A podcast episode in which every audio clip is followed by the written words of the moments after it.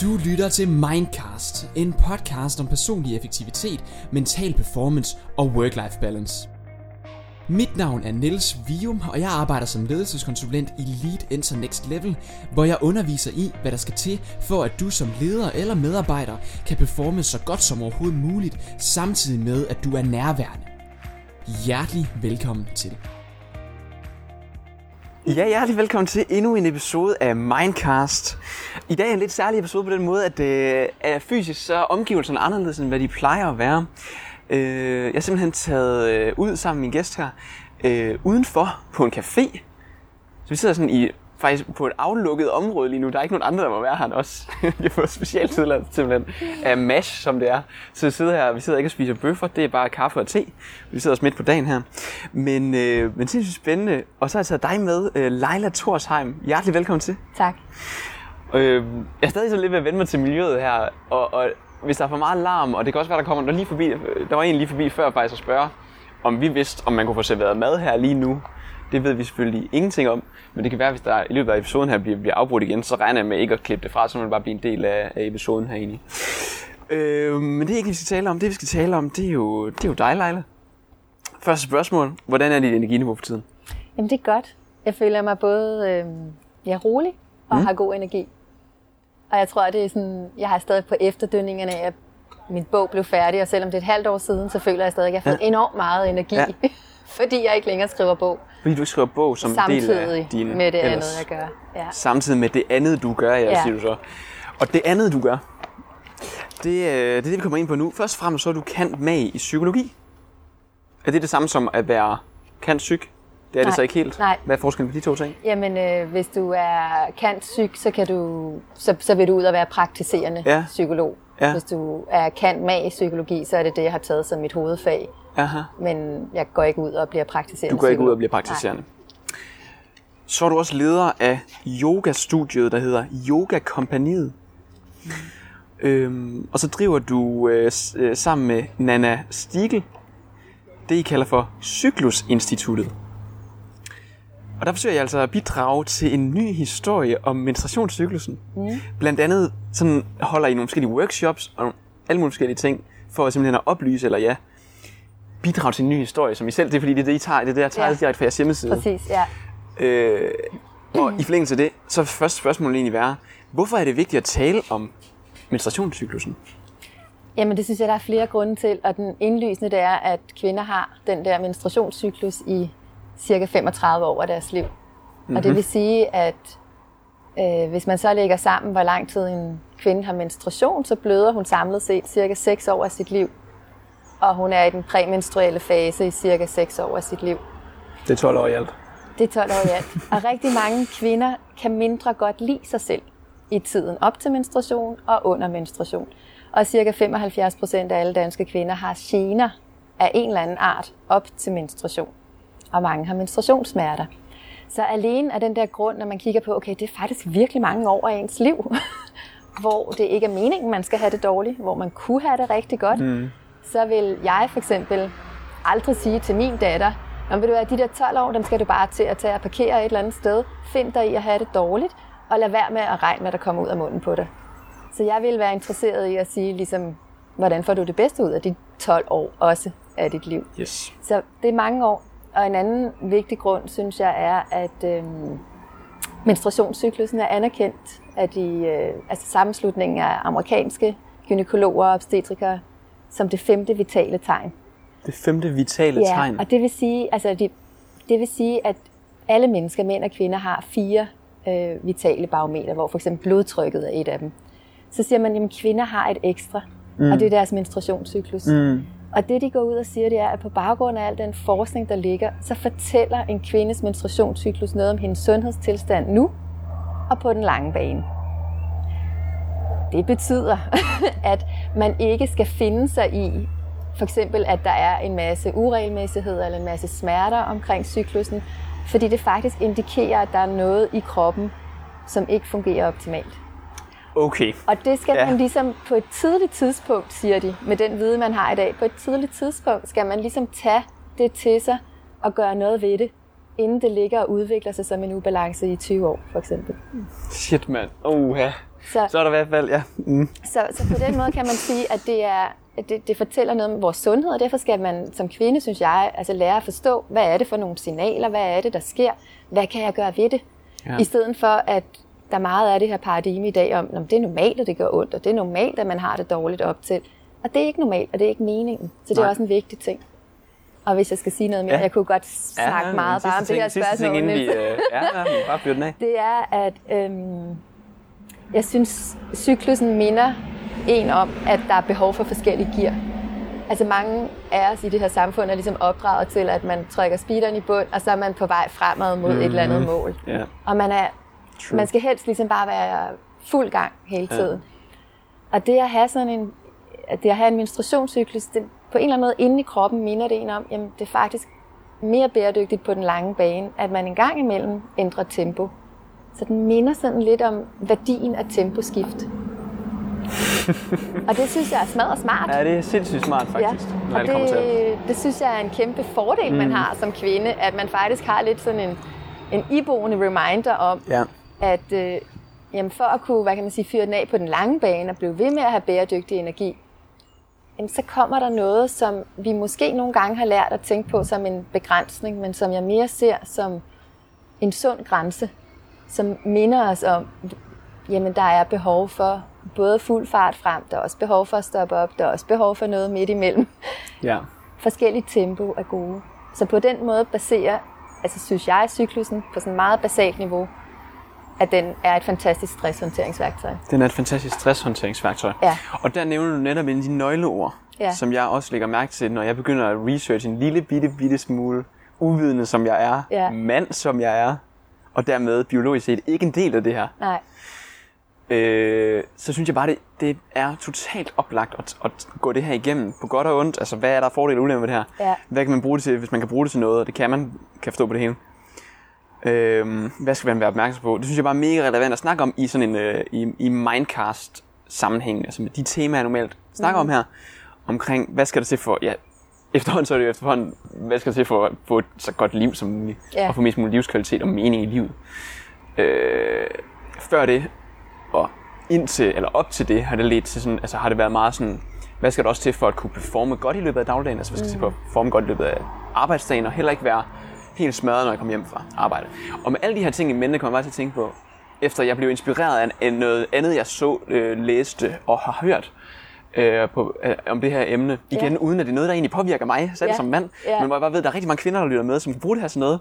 Og det kan også godt være nogle af jer, der sidder og ikke er kvinde, men er mand. At I kan bruge det her til, øh, til sådan en øh, inspiration, hvor I måske bagefter det her interview forstår jeres egen kæreste eller kone bedre. Og måske også kan linke det her afsnit til den kæreste eller kone. ja, man kan kan godt det bruge her. det til noget Ja. også som mand. Det Okay. vil jeg gerne snakke mere Det kan vi komme tilbage til, senere. hvorfor man Ja, direkte ja. også kan bruge det som mand. Ikke? Ja. Altså ikke bare indirekte, men Ja. direkte. Okay, det er også spændende. Men det lyder allerede nu som om, at vi at vi kan se det, fordi altså, du har lavet en ret god burning platform øh, i din introduktion her, synes jeg. Hvis jeg var kvinde, så ville jeg være lidt skrækslagen over, at øh, lige få at vide, okay, så hvis jeg har for eksempel været på p-piller, øh, og dermed mindsket mine menstruationssmerter unaturligt i 20 år nu, at så er der faktisk, så har jeg bare øh, forstyrret min krop mega meget i 20 år, lyder det lidt som om. Men det kommer vi også tilbage til. Først så kunne jeg godt tænke mig at høre, jeg kunne godt tænke mig at høre lidt om, om man kan sige noget om, selvom jeg ved, at alle kvinder er jo mega forskellige. Ja. Forskellige individer. Selvfølgelig.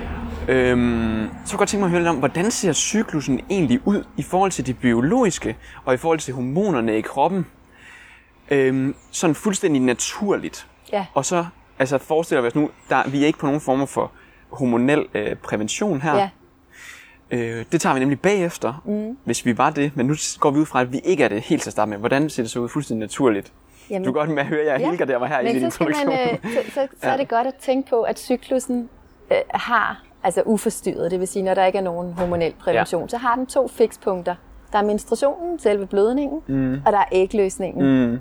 Øhm, og, og omkring de to ligesom fikspunkter i cyklusen, der bevæger der sig ligesom hormonerne forskelligt. Ja. Så man kan sige, at fra sådan i den første del af cyklusen, det vil sige tiden efter menstruationen stopper, lige efter den stopper blødningen, og frem mod ægløsningen, mm-hmm. Der stiger østrogenet. Der stiger østrogen. Ja. Det er et hormon. Så det, det er et hormon. Det er det kvindelige, primære kvindelige kønshormon. Check. Så den, så den første del af cyklusen, altså frem mod ægløsningen og fra menstruationen slutter, den er domineret af østrogen. Og østrogen, Så efter den velkendte uge, med, som der som regel er med blødning, ja, og så ind til ægløsning, ja, der er der maksimalt op på østrogen. østrogen. Ja. Check.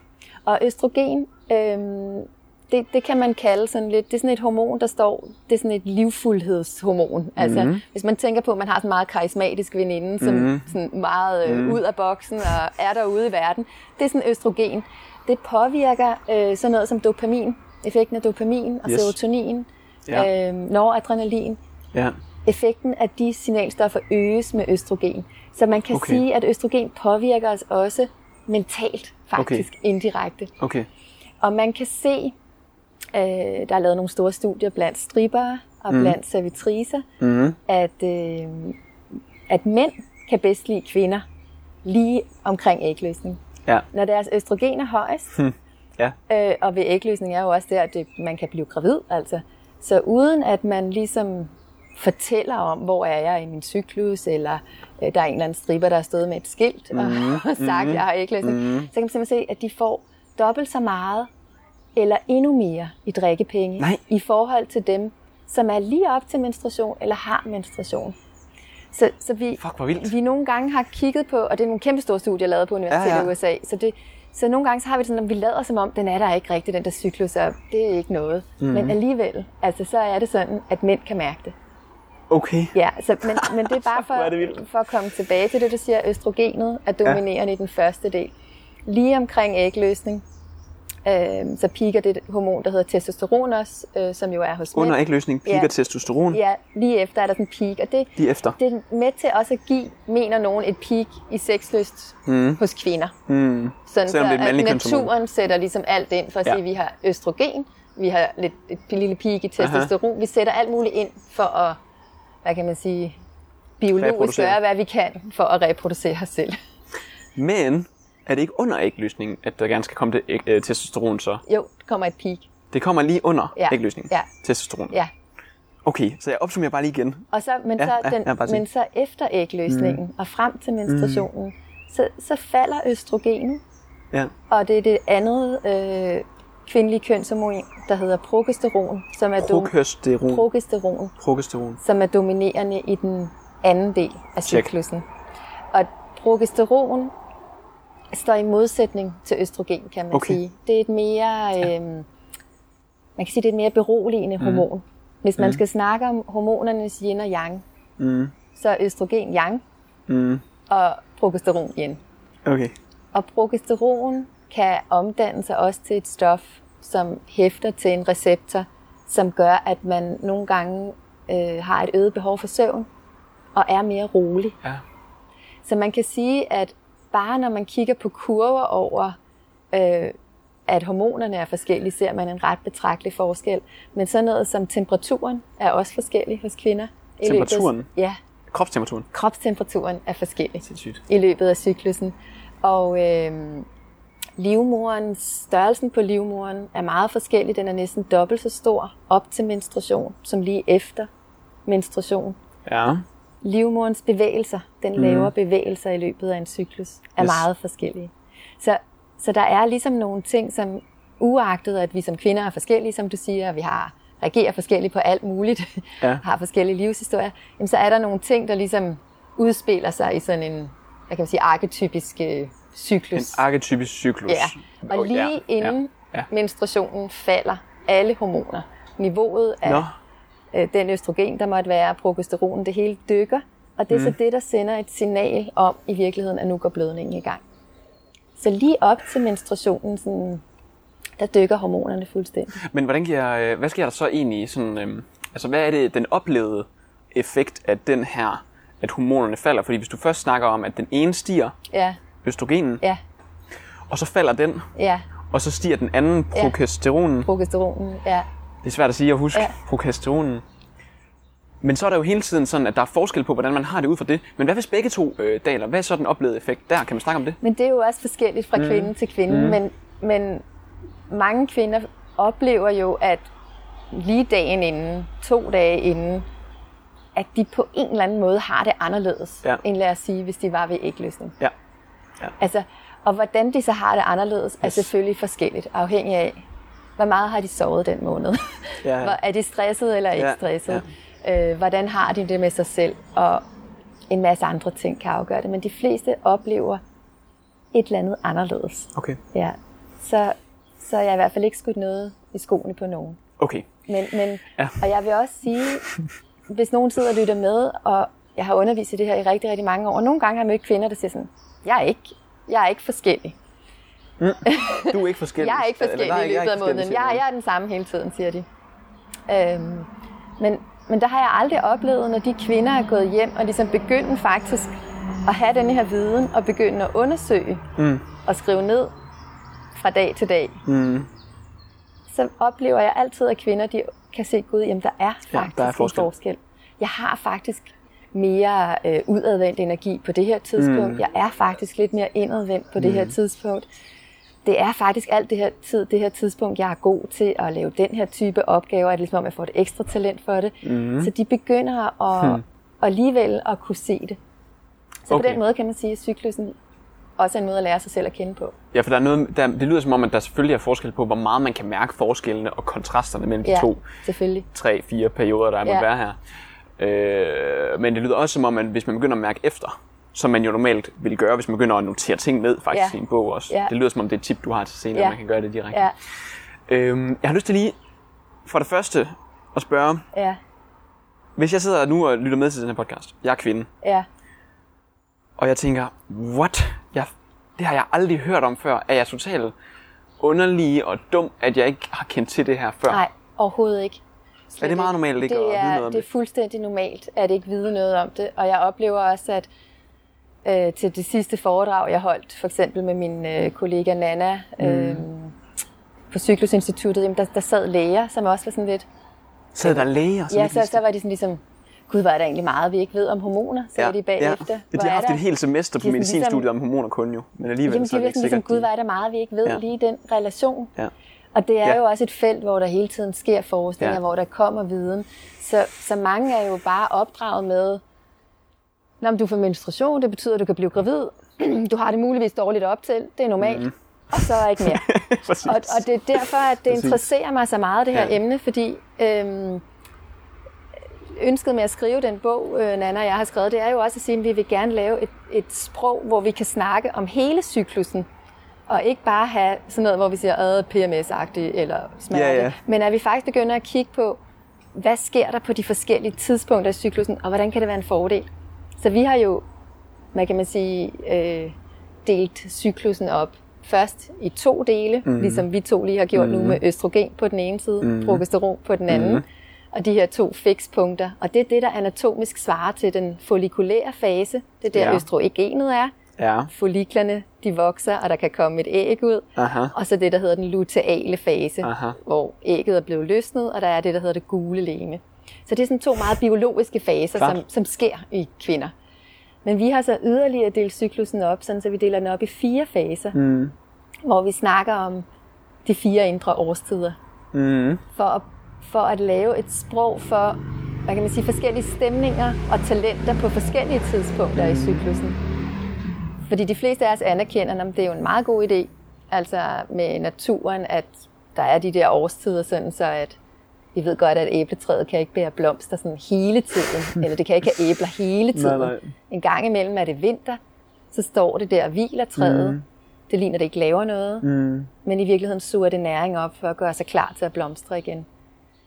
Det er det, det, det, det, det gør om vinteren. Yes. Ja, og der, der har vi ligesom kaldt menstruationsfasen, selve blødningen, indre vinter, Indre vinter. tiden efter, og frem mod ægløsning kalder vi indre forår. Mm. Fordi der er mange kvinder, der oplever sådan, ah, nu kommer min energi igen, eller Ja. de er sådan ligesom, Ligesom "Ah, til foråret. nu er jeg mig selv igen, og så er de sådan glade, og man, man får ofte sådan forærende sådan en, øh, jamen sådan et positivt livssyn, og det hele er ligesom muligt igen. Mm. Øhm, så kommer tiden omkring ægløsning, det kalder vi indre sommer. Mm.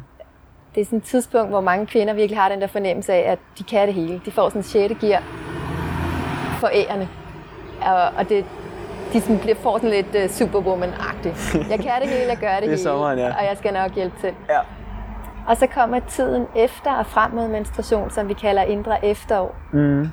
Øh, fordi det også er sådan en slags feedback-fase, hvor man fysisk i sin krop kan få feedback på, har jeg spist måske lidt forkert? Mm. Øh, har jeg haft for travlt? Har jeg ikke sovet nok? Mm. Så slår det ud på det tidspunkt. Ja. Ja. Øhm, det kan også godt være, at der er nogle følelser, man har lagt lidt låg på mm. i løbet af den sidste måned, mm. eller måske i mange år. Mm. Og så er det som om i indre efterår, at hvad kan man sige, det er sådan lidt mere, man kan ikke lige så nemt lægge låg på det. Man får lidt mere og nemmere adgang til sit ubevidste. Øhm, så man ligesom lidt nemmere, jeg kan sige, bliver inviteret til at tage stilling Ja. til, hvordan har jeg det egentlig. Ja.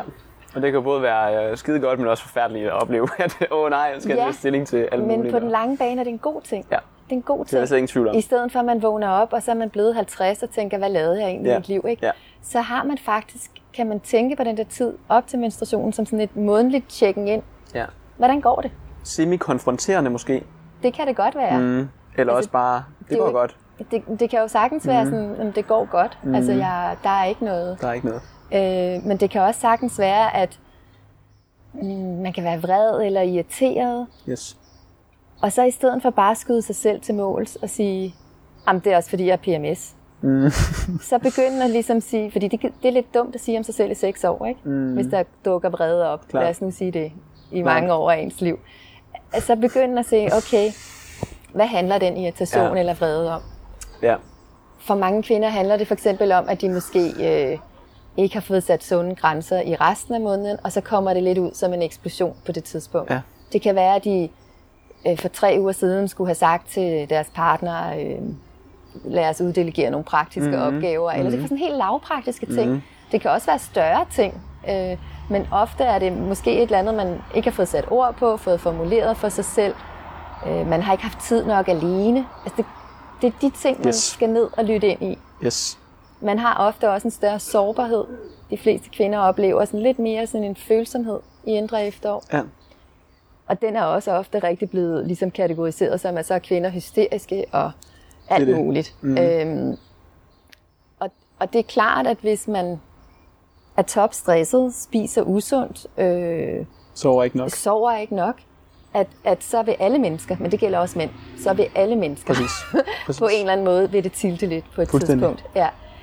Men så, så selv, nu kan jeg bruge mig selv, jeg spiser godt, jeg, mine børn er store, jeg sover godt, øh, mm. jeg har ikke noget stress i kroppen.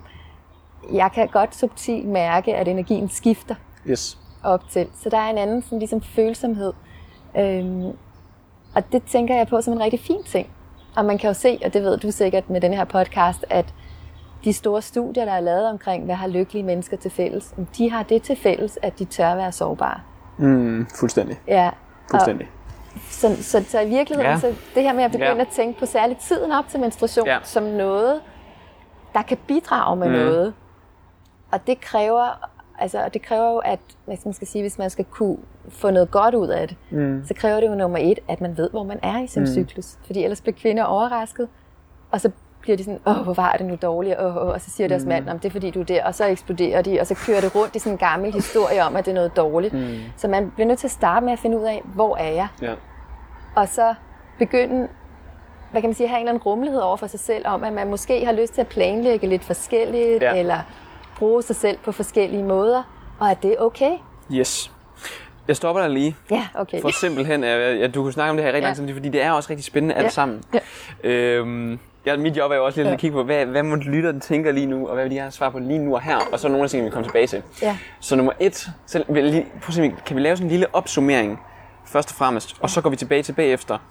Hvad hvis jeg er på en hormonel prævention? Ja. Hvordan ser det så ud? Ja. Så øh, kan du lige, bare de fire faser igen, Ja, hormonerne der. altså øh, de overordnede to Ja. faser, kan man Ja, sige, ja, ja. øh, går fra menstruation til ægløsning. Ja.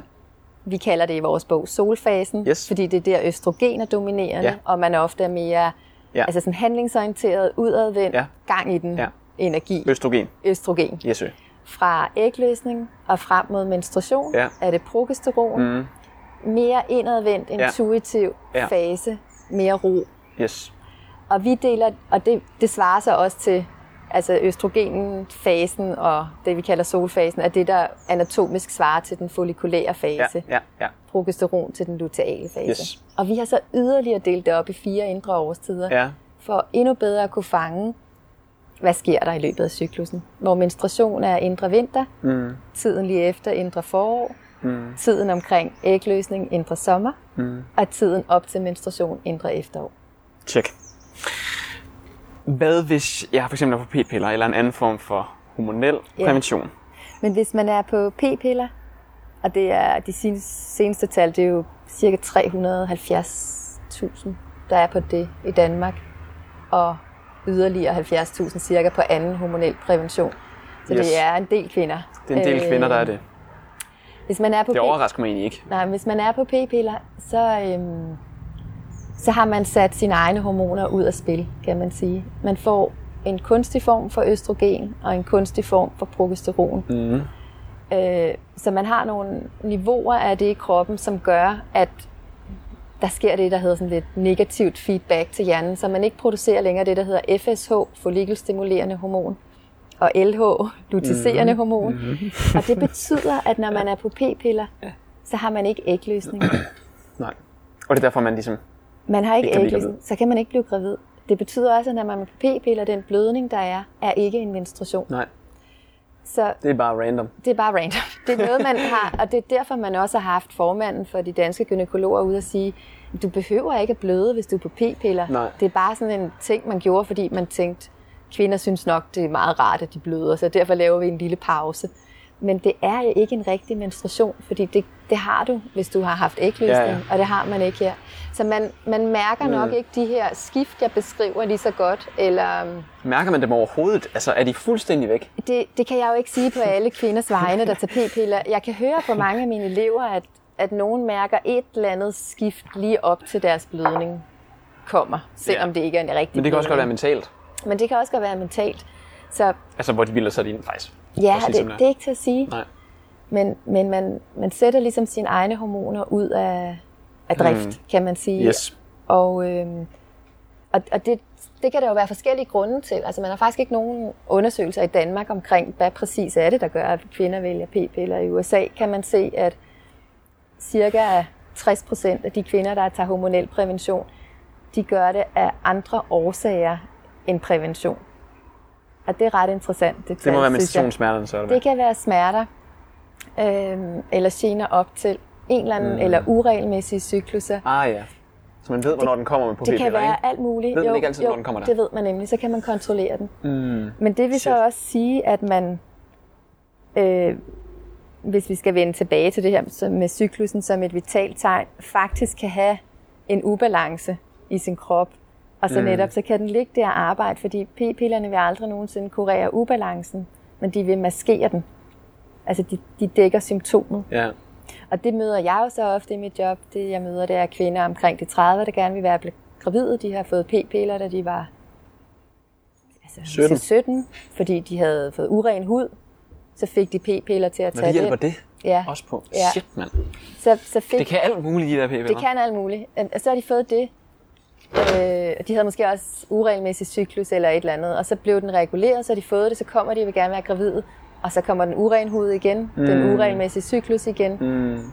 Og så skal de rydde op i noget, som har ligget i mange år på det tidspunkt. Og hvad mener du, det for eksempel kunne være det der, der har ligget i mange år? Jamen det kan for eksempel være øhm, sådan noget som et lidt øh, for højt insulin, eller de spiser en kost, der skaber meget inflammation i kroppen, og inflammation er ofte involveret i smertetilstanden. Så det kan være, at de spiser en kost, som gør, at deres hormoner ikke er i balance. Okay. Det vil være en enkel måde at sige det på. Ja, ja, men jeg kunne godt lide det enkelte her, fordi- Ja. Bare så vi alle sammen forstår Ja. det, især mig.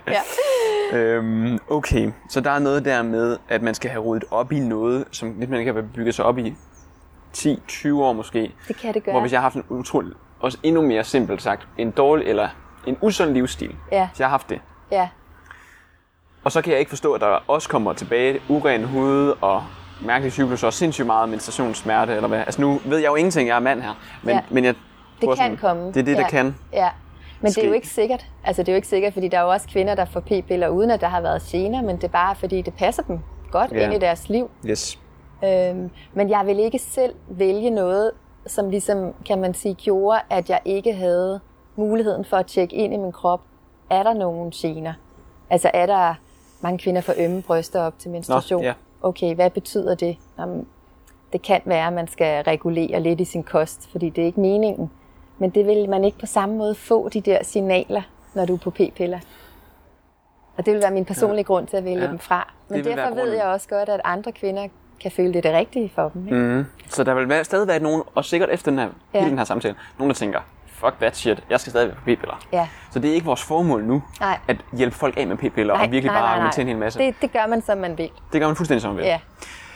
Så vi har snakket lidt om nu, hvorfor jeg er på p-piller også alligevel, og hvorfor jeg vælger måske gerne være det, selvom øh, du beskriver, øh, at der er de her øh, to, som vi kan udvide til fire Ja. sommer, eller hvad hedder det, årstider, Ja. faser, hvor der er forskellige hormoner, der dominerer i kroppen, biologisk. Vi kan bruge dem til at planlægge, vi kan bruge dem til at hjælpe os selv med at forstå, hvorfor vi har det, som vi har det på forskellige tidspunkter. Ja. Eksempel, øh, planlægge, hvornår jeg vil holde min 40-års fødselsdag. Øh, der vil jeg gerne være mere ud af den type, end alt for meget lukke ind i mig selv. ja. Kunne det være et eksempel? Det kunne på det være. Jeg synes, det er vigtigt at understrege. Selvfølgelig har jeg det sådan, at kvinder kan det hele på alle tidspunkter. Ja. Der er jo ikke noget, vi ikke kan. Og det er jo heller ikke sådan, at øh, verden drejer sig om vores cyklus. Så hvis... Øh, Mm. Man kan jo ikke lige planlægge, hvornår vil ens chef, hvis man har en chef, holde et møde med en, Nej. hvornår vækker ens børn en om natten osv. Vi kan det hele hele tiden. Ja. Det, det handler om, synes jeg, det er mere at sige, jamen hvad, hvad er det mest nærende? Hvad er den mm. rareste måde at leve på? Ja. Og det er der, at man som kvinde, synes jeg, har en fantastisk, hvad kan man sige, iboende reminder om, at der er nogle ting, som bare glider så nemt på nogle tidspunkter i cyklusen, og så kan man gå med det, i stedet for at kæmpe imod det. Og på den måde oplever jeg selv, at alting bliver nemmere. Jeg når meget mere. Ja. og, øhm, jeg, kan, jeg kan meget bedre ligesom skabe de ting, jeg gerne vil i mit liv. På den måde. Kan du sætte nogle ord på, hvordan det kan være, at øh, hvis nu jeg for eksempel er... Hmm. Nej, hvis nu jeg ikke er på p-piller, og ja. jeg får menstruationssmerter, Ja, og det er det, der kan være... Fordi det er virkelig den...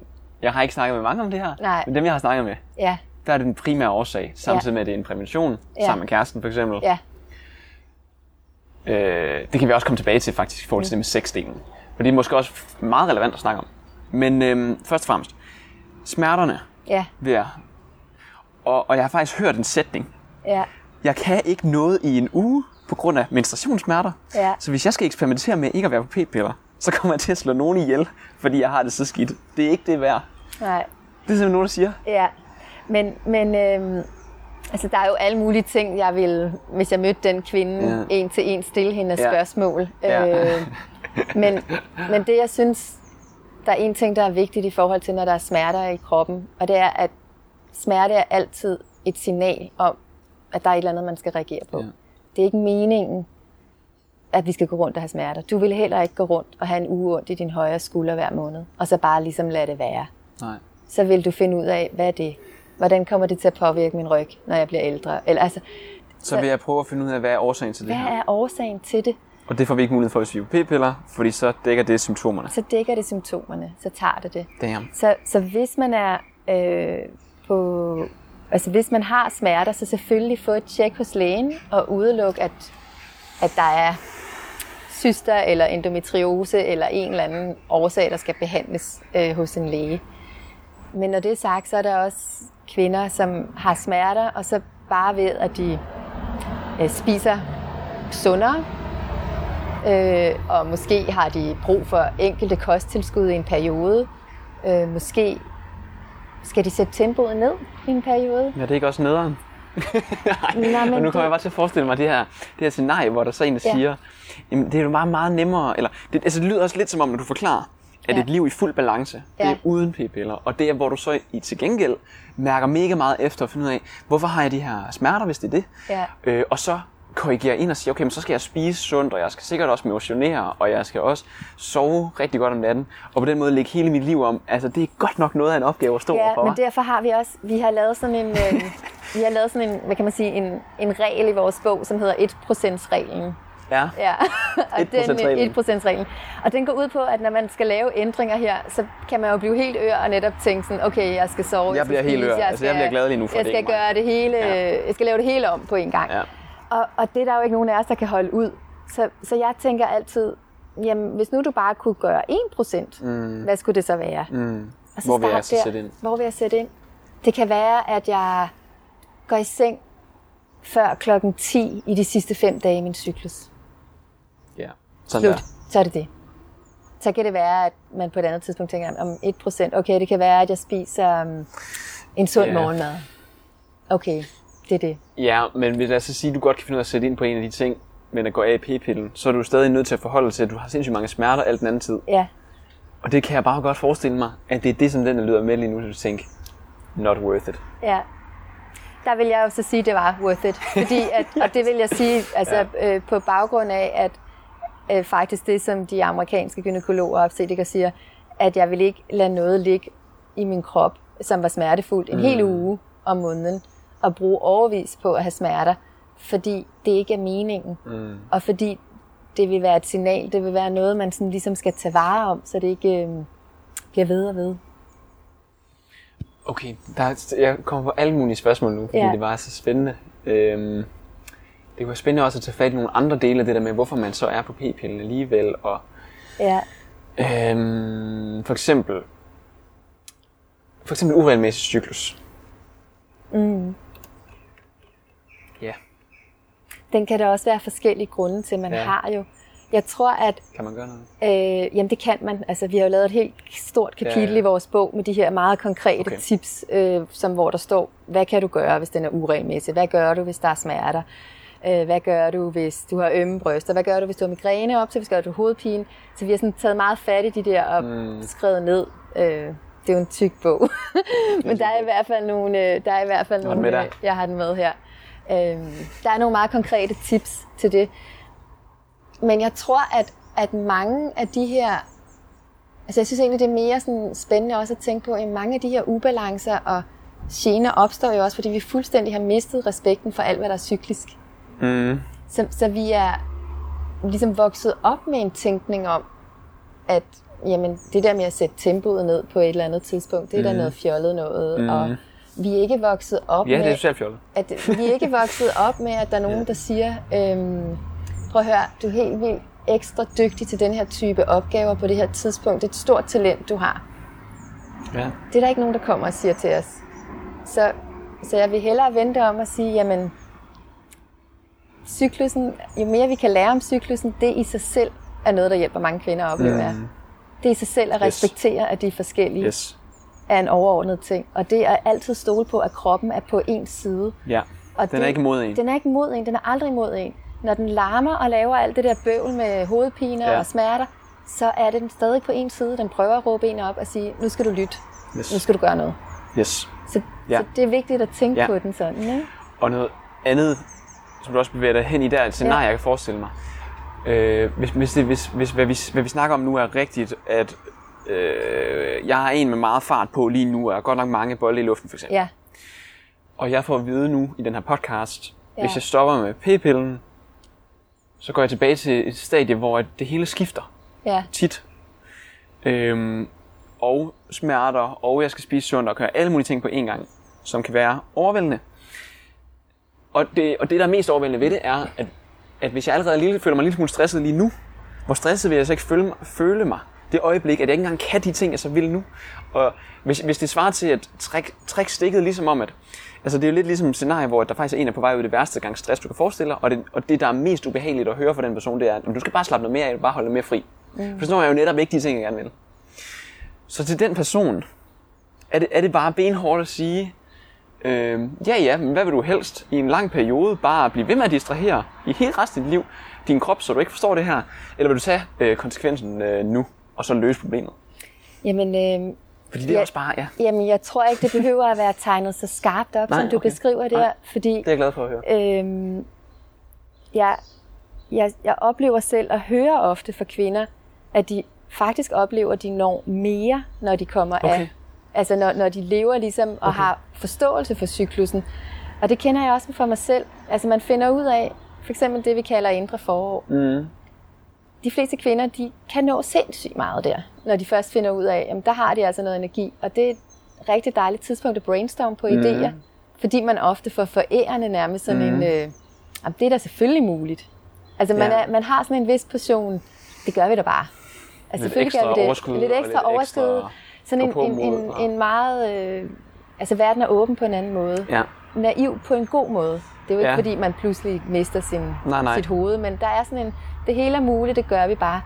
Så når man skal brainstorme på projekter og sætte noget i gang og researche, så er det et vildt dejligt tidspunkt at gøre det i indre forår. Mm. Indre sommer, når man ligesom ved, når nu er her, der, er det, der kan man nå sindssygt meget. Altså kvinder, de er ofte, de får virkelig handlet, og det er et tidspunkt, hvor de også finder ud af, at det er dejligt at stille sig frem med ting her. Det er godt at diskutere med chefen, hvis man skal have lønforhøjelse. Yes. Der er sådan alle mulige ting, som, som falder mange kvinder nemmere Ja. her. De kan sagtens gøre det resten af måneden, men de føler, at de lige får det lidt forærende. Det er sgu vildt nok. Og så den, det der indre efterår, det er også ligesom sådan en... Øhm, det er også lidt en redigeringsfase. Så det er også et tidspunkt, hvor man i virkeligheden, og det alle projekter bliver bedre af, man kigger, kigger kritisk på dem. Mm. Og, den der lidt kritiske sans, den får man også lidt forærende i indre mm. efterår, tiden op til menstruation. Så der man kigger sine tekster igennem og tænker, det der det er simpelthen ikke skarpt nok. Mm. Og så retter man det og sorterer med hård hånd. Det er der, man sådan meget sådan direkte ligesom får ryddet det ud i mailboksen, ryddet op, og man er sådan effektiv og gider ikke sådan noget overflødigt Nej. et, eller andet. Der er lidt sådan en øh, Hmm. redigeringsenergi, Ja. som rigtig mange kvinder kan Ja. genkende, når man først har sat ord på den, så bliver det sådan, gud ja. Så for eksempel en, øh, en advokat, der medvirker i bogen med et udsagn, hun siger, det er, hun har to dage der i sit indre efterår, øh, hvor hun øh, sætter sig med bunkerne på kontoret, og ikke kommer hjem før kl. 10 om aftenen, fordi hun er sådan virkelig effektiv og har sådan en no-nonsense I energi efterårsstenen. i indre efterår. I indre efterår. Men på, det er ikke den der udadvendte, nu går jeg ud og holder foredrag og bum, bum, men det er mere sådan jeg rydder ud, rydder op, ja. og det er ind til benet, og jeg sorterer. Øh, og hvis noget ikke er helt skarpt, så får jeg det gjort skarpt. Ja. Fordi man har meget sådan en no-bullshit detektor på det tidspunkt. Man gider ikke overflade, man gider ikke noget, der er langtrukkent. Det skal bare ind til benet. Det er skide godt, det der. Ja. Det, jeg tænker der, det er, at hvis jeg som mand havde det som værktøj, Ja, det vil jeg synes var en kæmpe fordel. det er en kæmpe fordel. For det første, Ja, inden for psykologien og inden for erhvervspsykologien særligt, ja. snakker man jo rigtig meget om, og inden for, altså inden for organisationsudvikling, inden for HR, inden for det at få for det første medarbejdere til at performe så godt som muligt. Mm. Hvis vi igen snakker faktisk om her, er der et værktøj nærmest ja. til også at nå mere det er der. på kortere tid og bedre og alt muligt andet. Og det er jo det bedste argument, hvis netop står er stresset og ikke vil gå af p-pillen. Mm. Fordi at sådan kan du ikke nå det, du vil. Fordi det, kan, det er jo ligesom aflive lige her. Ja, Det var det første, jeg tænkte. Nummer to ting, jeg tænkte, i den her kontekst, så snakker man så meget om, at øh, forskellige personligheder er sindssygt godt at kombinere på forskellige måder. ja, Så jeg personligt ja, er ikke så, øh, hvad, du, hvad du beskriver her som, øh, som den periode eller fase i, Ja. i som er indre efterår. Ja. Den er jeg ikke så meget som person. Nej. Jeg er nok mere faktisk øh, den, den glade overflødige, øh, overfladiske mere Ja. i hvert fald, end den detaljeorienterede. Ja. Det vil jeg jo kalde, øh, jeg vil ikke bruge overflødig og overfladisk nødvendigvis som ord, men mere øh, jeg er idéer øh, og starteren, Ja. øh, mere end jeg er afslutteren. ja, Jeg vil da fuldstændig ønske, at jeg med nærmest, altså hvis jeg nu havde en knap, jeg lige kan Ja. trykke på, så kunne sige, nu vil jeg godt være kritisk ja, og have lyst til at gå i dybden med mig selv, ja, i stedet for, at jeg kommer til at kede mig i den proces. ja. Fordi det er jo det samme lidt, eller hvad, det minder i hvert fald om, at, at i den her, øh, det er ikke en dårlig fase, det er bare en anden Det fase. er nemlig det. Det er bare noget andet, og det er det, vi skal lære. Det er noget andet.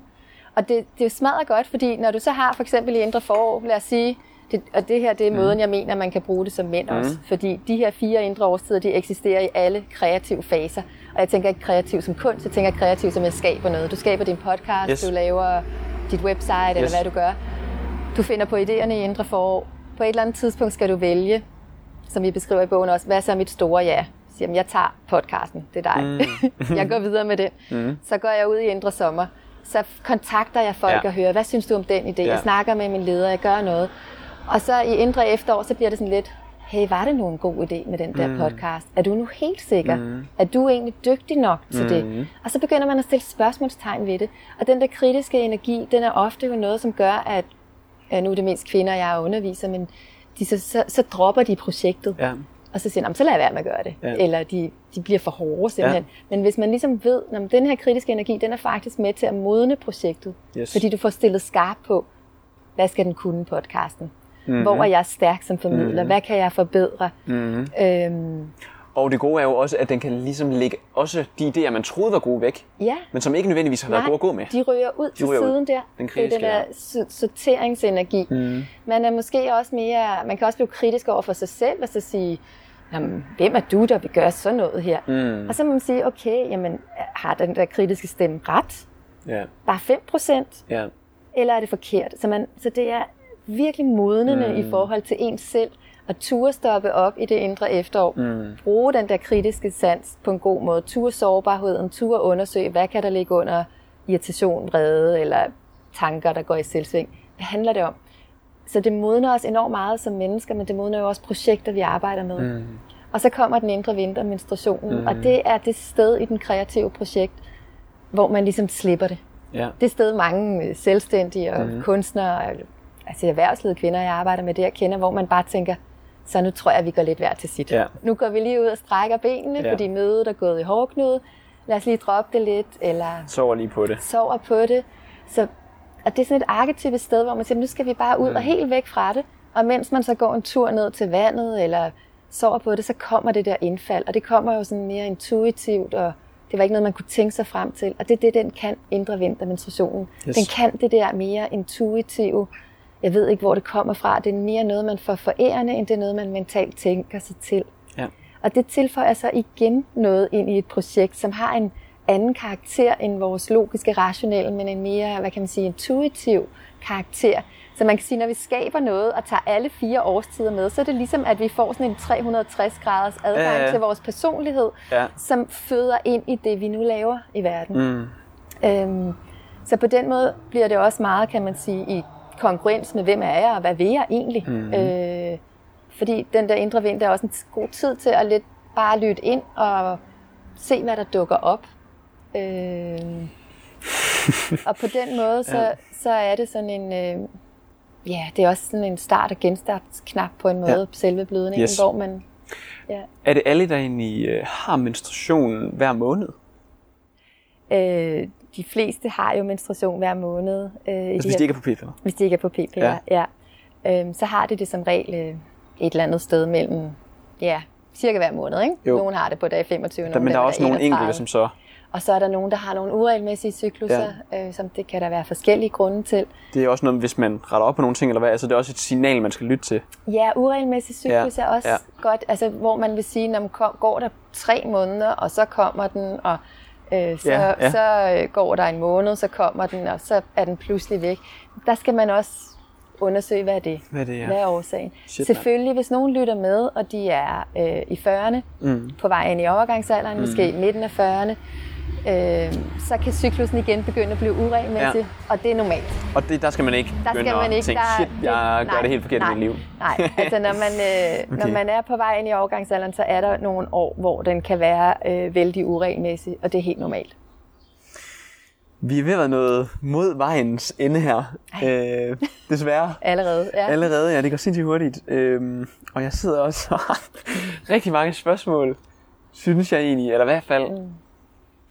Det er mega spændende det der med overordnet, at både hele diskussionen med, skal jeg være p-piller, skal jeg ikke være p-piller, eller ja, andre form for hormonel mm. prævention. Så tænker jeg på, om der ikke er, at vi ikke er nødt til at lige tage et sidste, inden vi går til de her sådan fire standardspørgsmål, jeg har til Ja. sidst. Øhm, mm, mm, mm, mm. Fordi jeg tror, at det spørgsmål, de fleste kommer til at stille sig selv efter den her podcast, er, wow, skal jeg, skal jeg, skal jeg droppe den prævention, jeg har? Hvis det er så mange, som du siger, der er på, Ja. på en...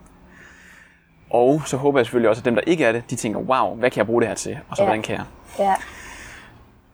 Til dem på p-pillerne, ikke fordi vi skal rode rundt i det alt for meget. Jeg tror bare, det er det spørgsmål, de kommer til Ja. at stille selv efter, simpelthen. Helt ja. lavpraktisk. Også hormonspiral, Og ikke? hormonspiral. Ja. Minipiller er der noget, der hedder. Øhm, øh, jo, sexdelen. Som mand er det jo en velkendt sag, at alt andet lige, de fleste vil hellere have sex uden kondom, mm. end med kondom.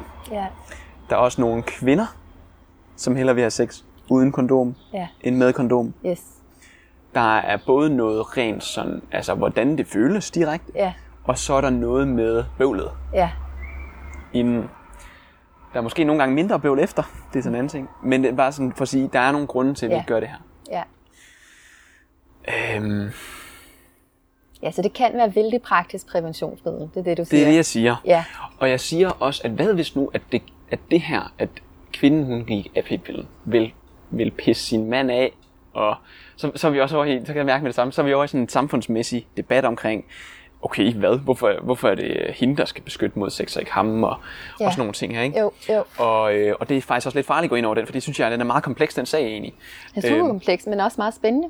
Den er mega spændende. Ja. Det er også derfor, det er ærgerligt, vi ikke har mere tid. Ja. Men, men øh, den er mega spændende. Men, øhm, øh, ja.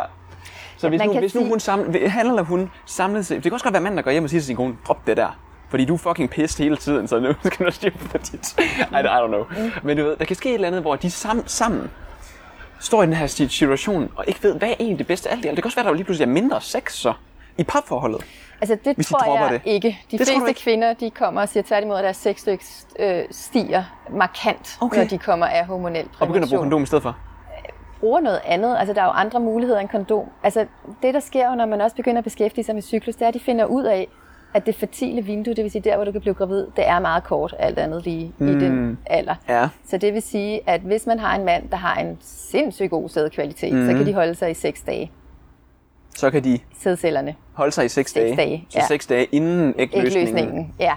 Så i virkeligheden, de hvis nu, man altså? sådan, hvis nu man virkelig sådan tænker, "Nå, så er der en uges tid om måneden, hvor man kan blive gravid. Mm. Det kræver jo selvfølgelig, Hvor lang tid var ægløsningen? Jamen, den varer et døgns tid. Kun et døgn? Ja, ja. Jeg troede, det var mere. Jeg troede, det var sådan 3-4 dage. ja det er det nej, men den vandrer jo også ned gennem æglet, og Ja, ja. bruger nogle dage på det. Okay, så, men så, så, lidt det er, afhængig af, i hvordan gennemsnit du kan du godt sige, igen definerer- arketypisk, men Ja, igen gennemsnit. hvordan du definerer det. Altså, En du, uge om måneden, og så vil du Ja. have lige så tosset sex, du vil resten. Og er, det, er du sikker på det? Fordi det er bare...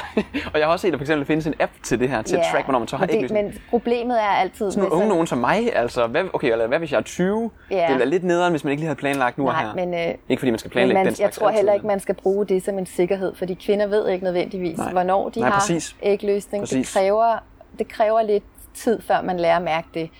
Øh, plus at det kræver ofte, at man har en regelmæssig cyklus. Ja, ja, ja alt sådan nogle så, ting. men det her det er mere, hvis du er et fast parforhold, Ja. og, og du begynder at lære din cyklus at kende, så mm. begynder du at finde ud af, hvornår har du ægløsning, hvad er egentlig det fertile vindue. Mm. Så skal man have noget beskyttelse der, hvis man ikke vil blive gravid selvfølgelig.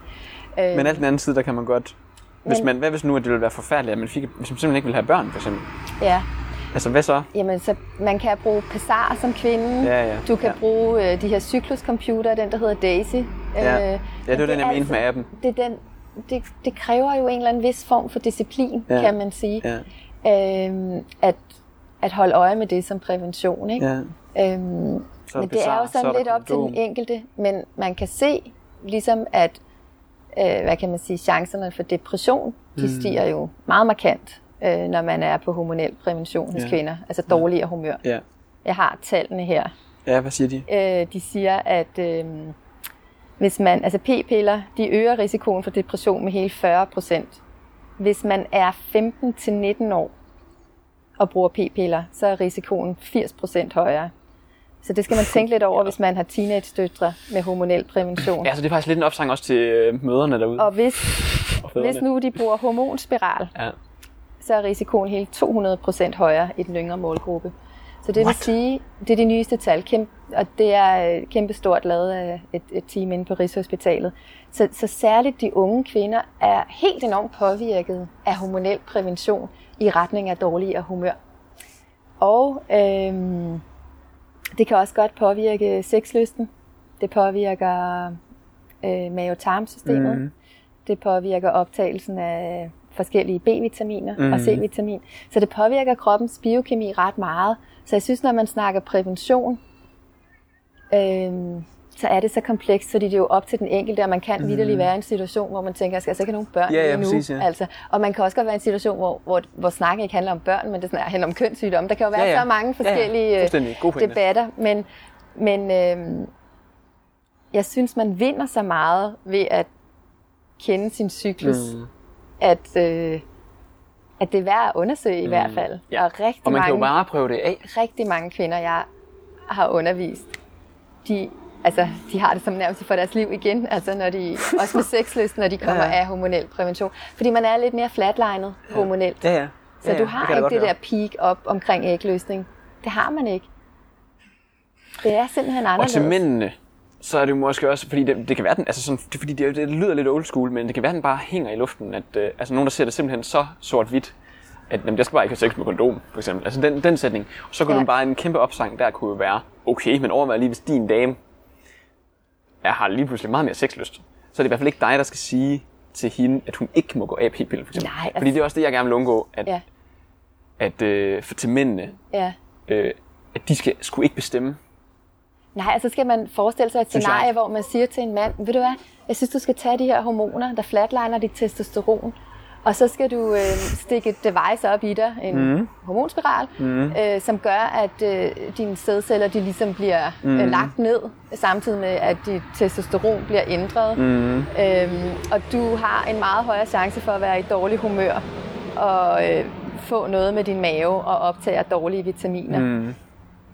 Og, det tror jeg ikke, at der er nogen mænd, der vil gøre Nej. det, fordi bare man siger det næsten mm. med et mandligt foretegn, mm. så lyder det forkert. Så tænker man, jeg skal da ikke have noget stikket Der blev, stukket faktisk, op der blev faktisk også lavet et studie, eller nej, der blev lavet en, øh, en der blev faktisk produceret en p-pille til mænd på et tidspunkt. Der er jo ikke nogen mænd, der vil tage den. Nej, det, det den kom af markedet igen. Ja. Jeg var inde og læse om det lige inden vi Ja. optog den her. Ja. Den kom af markedet, fordi man prøvede at kigge på, hvad er bivirkningerne for det her? Og det var alt for voldsomme bivirkninger. Det var jo både hovedpine og mave og muskel, øh, alt muligt, dårlig humør, depression, stress, alle mulige ting. Og så fandt man bare ud af, at det er de bivirkninger, måske gange to, der hele tiden har været for kvinden. Ja, Og hvorfor ville vi så putte det på markedet dengang? ja. Øhm, jeg synes, det er et ret godt argument mod den slags. At kigge på, hvad hvis vi skulle indføre det i dag? Vil man så overhovedet gøre det lovligt, Ja. eller vil det overhovedet være en del af markedet, hvis man vidste noget om det? Ja. Jeg tror, problemet er, at vi ikke ved nok om det.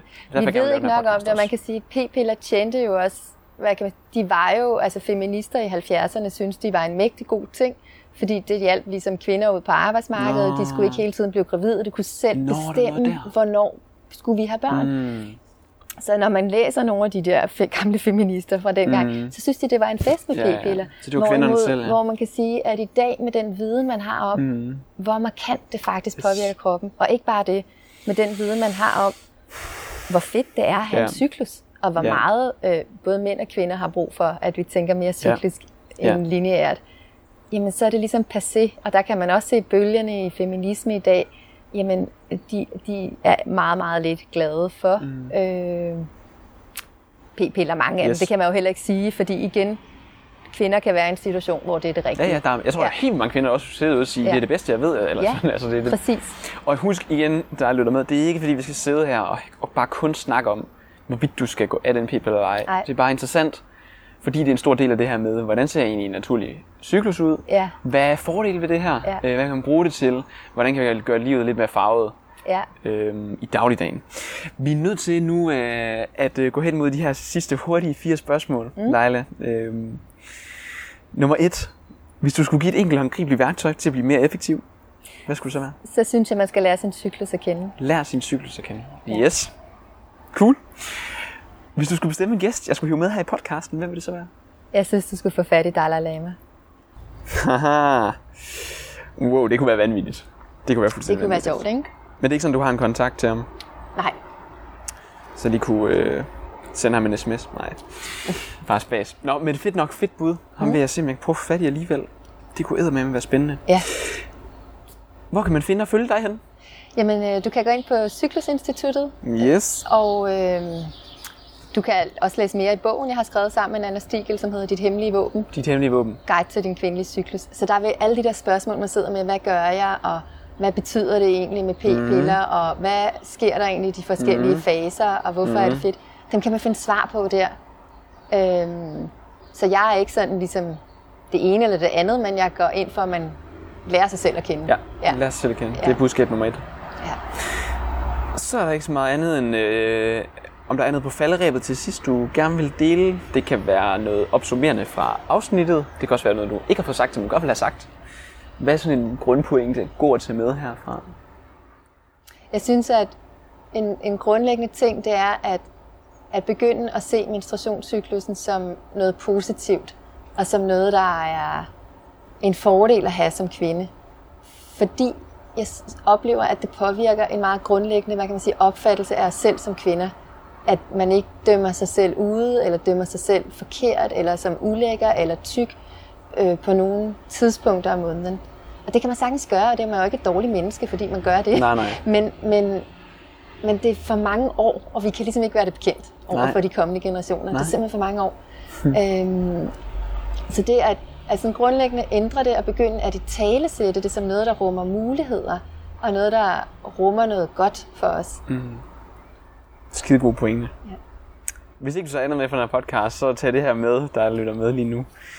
Øhm, Ja, jeg synes, det har været sindssygt spændende, Leila. Tusind tak, fordi du gad deltage i det her interview. Selv tak. ja. Og igen til dig, der lytter med, læs alt andet om det her afsnit inde på mindcast.dk, hvor vi også linker til, til dig, Leila, og linker til din bog selvfølgelig, og, og, øh, og til din hjemmeside. Øh, ja, ellers så håber jeg bare, at du vil få en rigtig god dag og en god uge, indtil vi lyttes ved igen på næste torsdag. Hej hej.